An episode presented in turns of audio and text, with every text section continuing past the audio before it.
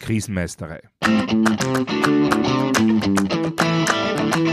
Der Podcast für kompetentes und souveränes Krisenmanagement.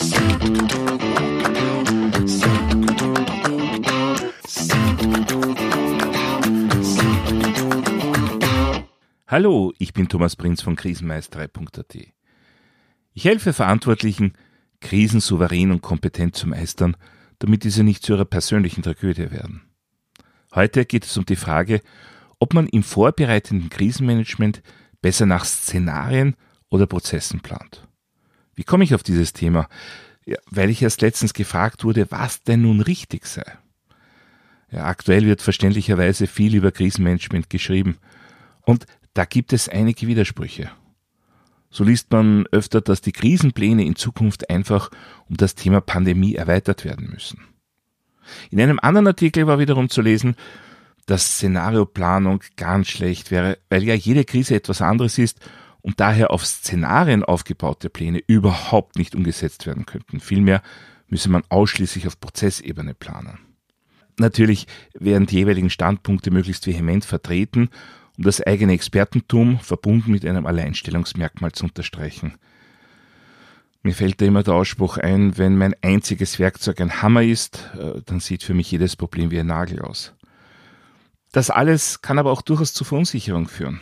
Daher war die verständliche Frage an mich, was stimmt denn nun eigentlich? Muss ich mir einen Krisenmanagementplan auf Szenarien aufbauen oder bin ich hoffnungslos verloren, wenn ich das tue? Ja, die Wahrheit liegt wie so oft in der Mitte. Ein Krisenmanagementplan, der nur auf Szenarien aufbaut, ist eigentlich kein Krisenmanagementplan, sondern nur ein Notfallplan, wobei das nur unter Anführungszeichen zu sehen ist. Auf der anderen Seite läuft eine reine Prozessplanung schnell Gefahr, zu unabgestimmtem Stückwerk zu werden, welches im Krisenfall gar nicht oder nur sehr mühsam läuft.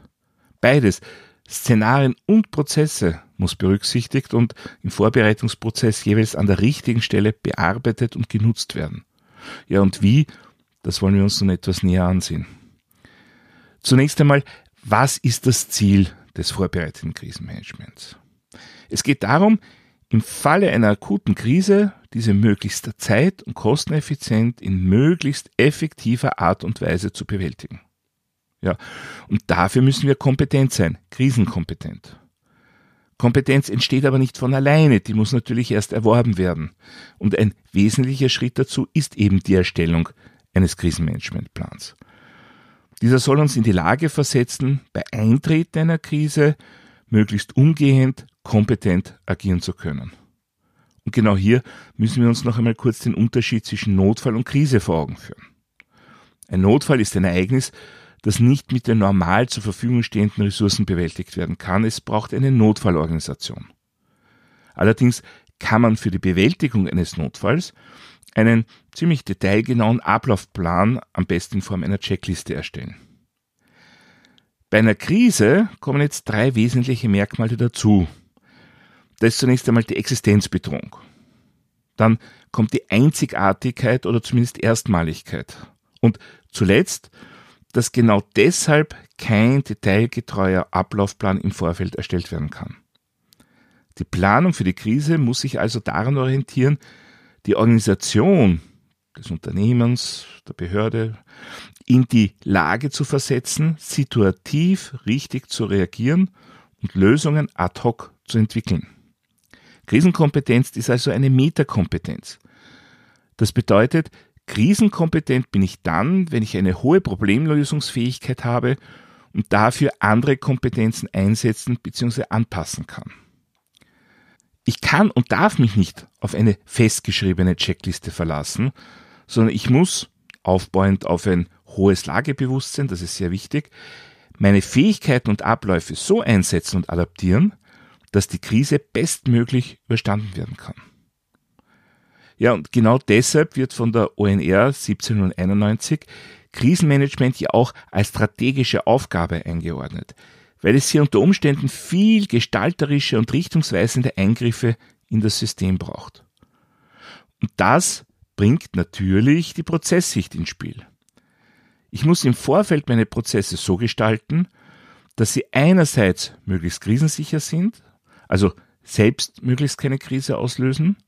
Und zum anderen sollen meine Prozesse auch in Krisensituationen möglichst sicher und lang weiterlaufen. Ja, wer da an B C M, also Business Continuity Management, denkt, ist natürlich absolut auf der richtigen Spur. Mit einem guten B C M erhöhe ich meine Resilienz als Unternehmen, Organisation oder Behörde natürlich deutlich. Allerdings orientiert sich B C M häufig ausschließlich an den wertschöpfenden Prozessen. Das Krisenmanagement fordert aber in ganz besonderer Weise die Führungs- und zumindest manche unterstützenden Prozesse. Und genau diese Prozesse sollten idealerweise auch bereits im Vorfeld so aufgesetzt werden, dass sie im Krisenfall optimal ablaufen. Nur, wie komme ich dorthin? Zum einen, wie identifiziere ich jene Prozesse, bei denen es Handlungsbedarf gibt? Und zum anderen, wie stelle ich fest, welche Anforderungen genau ich an diese Prozesse im Sinne des Krisenmanagements stellen muss? Ja, da gibt es mehrere Möglichkeiten. Einerseits kann ich mich an entsprechender Fachliteratur oder auch einfach an konkreten Systemen orientieren. So liefert zum Beispiel die O N R siebzehn null einundneunzig einige wichtige Ansätze in diese Richtung. Etwa für das Informationsmanagement, die Arbeit eines Krisenstabs oder das Führen generell. Oder das Incident Command System, das seinen Ursprung in den U S A hat, das ist überhaupt auf Managementfunktionen, also auf Prozesse aufgebaut. Besonders wertvoll sind aber natürlich eigene Erfahrungen.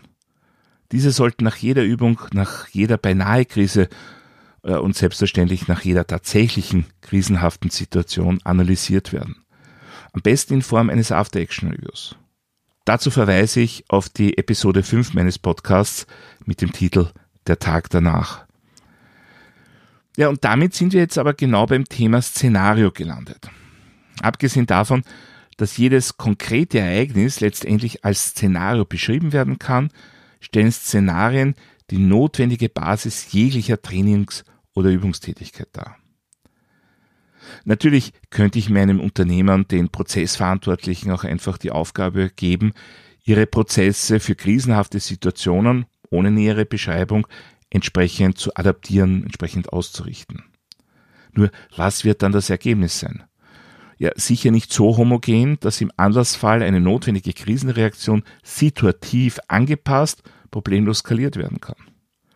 Denn, wie wir schon von den Führungsgrundsätzen und nicht nur von dort wissen, Grundlage für jedes gemeinsame Agieren sind gemeinsame Ziele, sind gemeinsame Vorgaben, gemeinsame Vorstellungen. Und genau die kann ich über Szenarien recht gut entwickeln. Aber gehen wir noch einmal einen Schritt zurück zum Notfallplan. Dieser sollte all jene Szenarien enthalten, die mit einer ausreichend hohen Eintrittswahrscheinlichkeit und entsprechenden möglichen Auswirkungen klassifiziert sind, um eine vorbereitende Planung notwendig zu machen. Dafür sollte es dann entsprechend detaillierte Ablaufpläne bzw. Checklisten geben, sodass auf einen Notfall, wenn er rechtzeitig entdeckt wird, rasch, effektiv und effizient reagiert werden kann. Was ich persönlich in vielen Notfallplänen jedoch vermisse, das ist der sogenannte generische Notfall. Das ist quasi der unspezifische Notfall. Seine Planungen und Checklisten enthalten Anweisungen, die letztendlich bei jeglicher Form von Notfall anwendbar sind. Das bedeutet, tritt ein Notfall ein, für den es keine spezifische Vorgehensweise gibt, so wird zunächst die Checkliste generischer Notfall aktiviert. Ja, diese stellt eigentlich auch so etwas wie ein Bindeglied zwischen Notfallmanagement und Krisenmanagement dar. Denn häufig beginnen Krisen als Notfälle, die eben nicht ausreichend genau mit einem geplanten Szenario übereinstimmen. Indem es jetzt dafür eine Checkliste gibt, welche die notwendigen Grundlagen für Notfall und für Krisenmanagement losstartet, erreichen wir eine ausreichend hohe Sicherheit, dass jedenfalls eine entsprechende Reaktion initiiert wird. So, und jetzt zurück zum vorbereitenden Krisenmanagement. Wenn eine Krise durch ein einmaliges oder sogar einzigartiges, existenzbedrohendes Ereignis gekennzeichnet ist, so ergibt sich natürlich die Frage, ob man sich darauf überhaupt mittels Szenarien vorbereiten kann.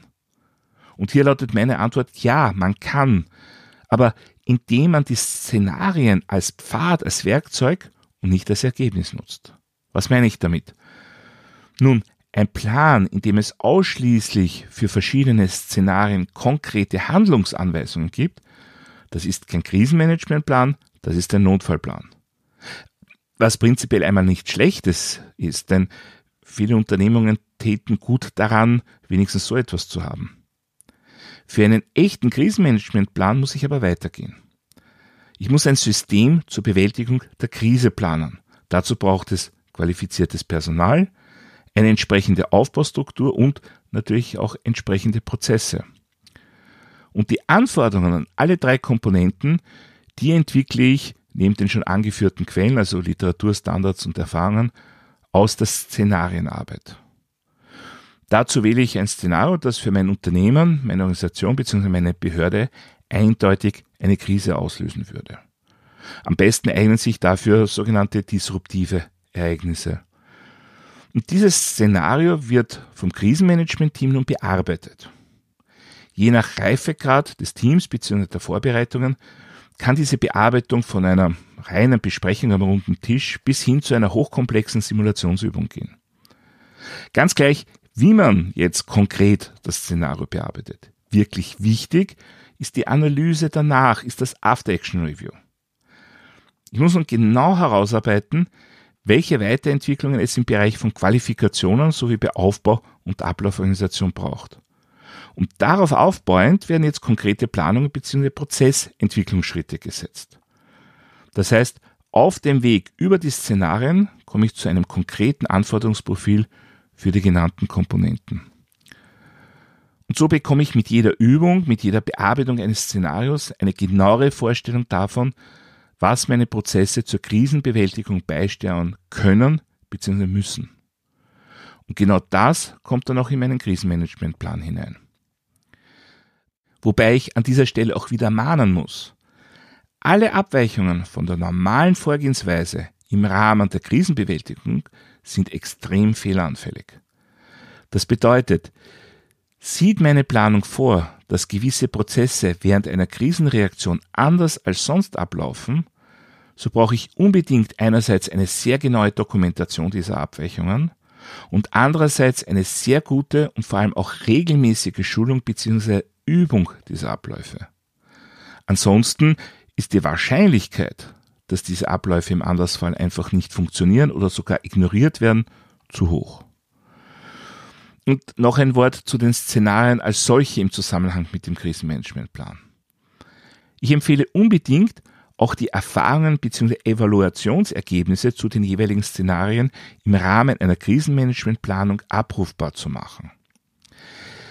Natürlich muss der Fokus darauf liegen, über die Szenarienarbeit zu Kompetenzen zu gelangen, die generisch für jegliches Szenario, für jegliches Krisengeschehen eingesetzt werden können.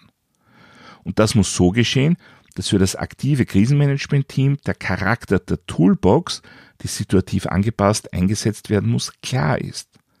Aber es wäre fatal, kausale Zusammenhänge, die in den jeweiligen Szenarien begründet liegen können, komplett außer Acht zu lassen. Also primären Fokus auf die organisationalen Kompetenzen legen, aber die Erfahrungen aus den Szenarien, gleich ob Übungen oder reale Ereignisse, als zusätzlichen Kontext auch verfügbar machen. Und damit komme ich auch schon zu meiner dringenden Empfehlung, gerade in der jetzigen Situation. Mit dem Lockdown gab es ein klassisches disruptives Ereignis. Alle Unternehmen, Organisationen und Behörden standen bzw. stehen vor dem Problem, dass viele ihrer Prozesse, insbesondere auch Führungs- und unterstützende Prozesse, unter hohem Zeit- und Erfolgsdruck angepasst werden mussten, wenn das überhaupt möglich war bzw. ist. Ich rate nun dringend dazu, diese Anpassungen im Zuge eines After-Action-Reviews unter die Lupe zu nehmen. Auch wenn aus heutiger Sicht noch nicht alles ausgestanden ist, dann sollten trotzdem bereits jetzt zumindest die bisherigen Maßnahmen mit der Technik des After-Action-Reviews evaluiert werden. Denn hier wurden sicher Erfahrungen gemacht, die für eine optimale Vorbereitung auf zukünftige Krisen extrem wertvoll sind. Ja, denn leider gibt es verschiedene mögliche disruptive Ereignisse, die für uns alle sehr herausfordernde Auswirkungen haben können. Das viel zitierte Blackout ist nur eines davon. Und unter uns, die Eintrittswahrscheinlichkeit für die meisten dieser anderen Krisenszenarien ist durch Covid neunzehn nicht unbedingt signifikant gesunken. Ja, und ziehen Sie für so ein After-Action-Review unbedingt einen erfahrenen Experten, eine erfahrene Expertin hinzu. So können Sie sicherstellen, dass das Geschehen in seiner ganzen Breite erfasst wird und dann daraus punktgenau Erfahrungen sowie Anforderungen an Qualifikationen und Prozessdefinitionen abgeleitet werden können. Und das wiederum ist die Voraussetzung dafür, dass wir für die Zukunft lernen. Gleich, ob es sich um eine weitere Welle oder ein Blackout oder was auch immer handelt. Es ist schlimm, wenn wir mit Krisen konfrontiert werden. Aber es wäre noch viel schlimmer, wenn wir daraus nicht lernen. Soweit für heute zum Thema Krisenmanagementplanung auf Basis von Prozessen oder Szenarien. Wenn Sie etwas nachlesen wollen, dann finden Sie Shownotes und weitere wertvolle Infos auf meiner Website krisenmeisterei punkt at. Dort können Sie auch meinen Newsletter abonnieren bzw. mein E-Book runterladen. Außerdem können Sie sich für eines meiner Webinare anmelden. Wenn Sie besondere Wünsche oder Anregungen zum Podcast haben, dann würde ich mich wie immer sehr über eine E-Mail freuen. Die E-Mail-Adresse ist podcast at krisenmeisterei punkt at. Das war's für heute. Ich bin Thomas Prinz von krisenmeisterei punkt at.